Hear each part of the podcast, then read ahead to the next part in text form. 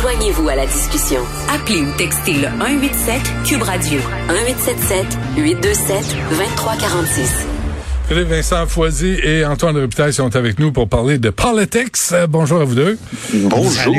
Bonjour. Alors, on commence avec euh, Québec euh, parce que là, il y a eu un point de presse de M. Roberge. Puis, il y a M. Legault aussi qui critique Justin Trudeau.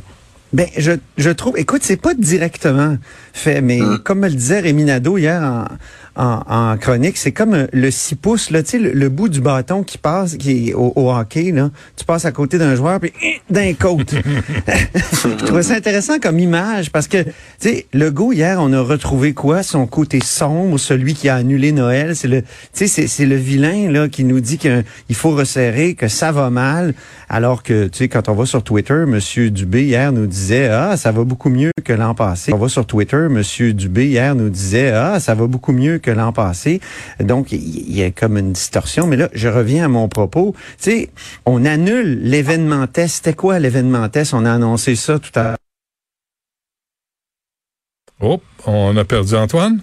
On a perdu Antoine, mais on a toujours Philippe Vincent. Bonjour. On n'a pas Philippe Vincent non plus. Allô? ah, bon. Allô? Lequel est là, là? Allô, je suis là, c'est Antoine. Ah, OK, bonjour. Continue, Antoine. OK, parfait. Donc, euh, Caroline Proux a annoncé, la ministre du Tourisme, euh, l'annulation de, de l'événement test. C'était quoi C'est quoi ça? C'est c'est un, une, expérience ni plus ni moins qu'on voulait faire pour voir si des personnes vaccinées dans un, mettons réunies sur les plaines, une quinzaine de mille personnes, est-ce que après ça il va il va y avoir quand même de la contamination? Il y a eu de tels événements, euh, je pense en, en Espagne, c'est des tests importants pour voir, pour tester au fond la, la la, la, vaccination, l'effet de la vaccination.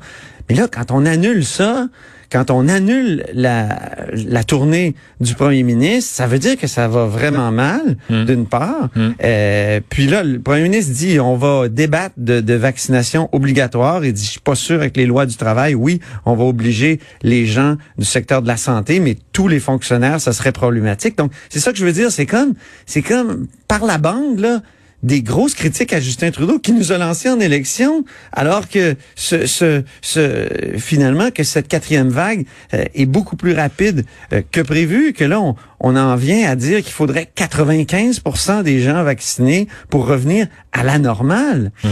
Et là on regarde la Nouvelle-Écosse. ou qui nous prouve que la COVID n'est pas un vaccin contre la défaite politique pour un gouvernement? Mais, mais, juste finir là-dessus, là, l'annulation d'événements tests euh, cet automne. À quoi sert la, double vaccination? Pourquoi on, pourquoi là on n'applique pas un passeport vaccinal comme à la cage au sport? À quoi ça sert le passeport vaccinal si on n'est pas capable même de tenir un événement pilote, test, euh, appelez-le comme comme vous voulez, mais en tout cas, on a besoin d'études scientifiques pour savoir comment cette saloperie, comme tu l'appelles si éloquemment, euh, se comporte, même même dans une population doublement vaccinée. Ouais. Euh, Philippe Vincent, euh, il va, est-ce que ça, prend un débat sur la vaccination obligatoire? Ben oui, ça en prend un de façon générale, mais il va falloir y aller étape par étape. Si on commence avec le personnel de la santé, on c'est un bon premier pas. Avant d'aller parler de vaccination obligatoire partout, euh, faut y penser, il faut avoir ce débat-là. Après, le fait de ne pas se faire vacciner en ce moment t'empêche de faire quand même plusieurs choses dans la société de façon générale. Tu peux pas aller au restaurant, euh, il y a des choses que tu ne peux pas faire sans ce passeport vaccinal-là. Donc, hmm. à quel point légalement les chartes vont permettre euh, au gouvernement de dire vaccination obligatoire bord en bord. Allons-y étape par étape, allons-y graduellement. Après ça, moi, qu'une personne qui reste dans un camp euh, où il y a accès à de l'eau mais pas à l'électricité, puis qui voit personne ne se fasse pas vacciner, personnellement, ça me dérange pas. Par contre, que l'éducatrice de ma petite fille ou que la prof de notre plus grande se fasse pas vacciner, là, je vais quand même avoir des enjeux et des petits problèmes. Savez-vous quand est-ce que la vaccination obligatoire va arriver au Québec? Non. Au début de la saison du Canadien de Montréal. Ah. C'est là qu'on va l'appliquer. Oui, mais comme on disait tout à l'heure, on a le passeport vaccinal à partir du 1er septembre. On, pourrait l'avoir pour euh, les événements du Canadien de Montréal. Ouais. Donc, le, euh, passeport vaccinal, c'est juste les temps qu'on t'envoie quand tu as été vacciné? Le code QR. C'est ça. Hein? C'est juste ça. Tu as juste à montrer ça. OK. Euh, veux-tu aller à Pierre Arcan, Antoine? Oui. Oui, ben il est sorti du purgatoire. euh, parce qu'il avait été écarté, on s'en souvient, à cause de son voyage à la Barbade euh, à l'époque de, de en, en, plein Noël. Là. Et bon, là, ça, tu te souviens, il avait été écarté, mais moi, ce que j'avais entendu dire, c'est qu'il avait averti au mois de novembre qu'il allait à la Barbade, il avait averti les officiers, donc la chef et tout ça. Madame Anglade a comme fait semblant, on dit qu'on a l'impression, c'est une théorie qui circule, fait semblant de s'indigner, ah, erreur de jugement. Elle savait. Hmm. Elle savait qu'il était à Barbade. Tout ça pour dire que, je referme cette parenthèse, il accède maintenant au sein des saints. Hein? écoute, il devient ni plus ni moins que le président du caucus.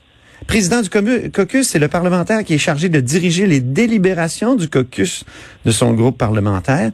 C'est pas rien. Donc, il passe de zéro à héros d'une certaine façon. C'est euh, par la grande porte, là. Eh, vraiment, donc, il s'est passé quelque chose. Moi, je sais qu'il rongeait son frein, il était en colère. À un moment donné, là, il pouvait même plus venir se pointer à Québec parce qu'on voulait même pas qu'il rencontre les journalistes. Là, maintenant, il va être président ah, du caucus. C'est ah. ah oui, mais, mais comment, expliquez-moi une chose, vous connaissez la politique, vous deux, là. Euh, comment est-ce qu'un homme comme Pierre Arcan, qui a été patron, qui a été boss, là, tu sais, on connaît sa nature quand même, là, de se faire dicter qui, qui, quand parler, à qui parler, comment parler, ça doit pas être, je ne sais pas comment il fait pour tolérer ça, là. Il me semble que c'est pas dans sa nature. Ben, c'est un bon soldat. Moi, je pense que c'est comme ça qu'on peut résumer l'affaire. Il a été très bon soldat, puis il est d'une certaine façon récompensé parce qu'il aurait pu ruer dans les brancards. Puis il n'a pas été seul. Hein. Je pense qu'il y a beaucoup de gens au parti qui étaient indignés de la manière dont on l'avait surpuni. Euh, donc euh, voilà.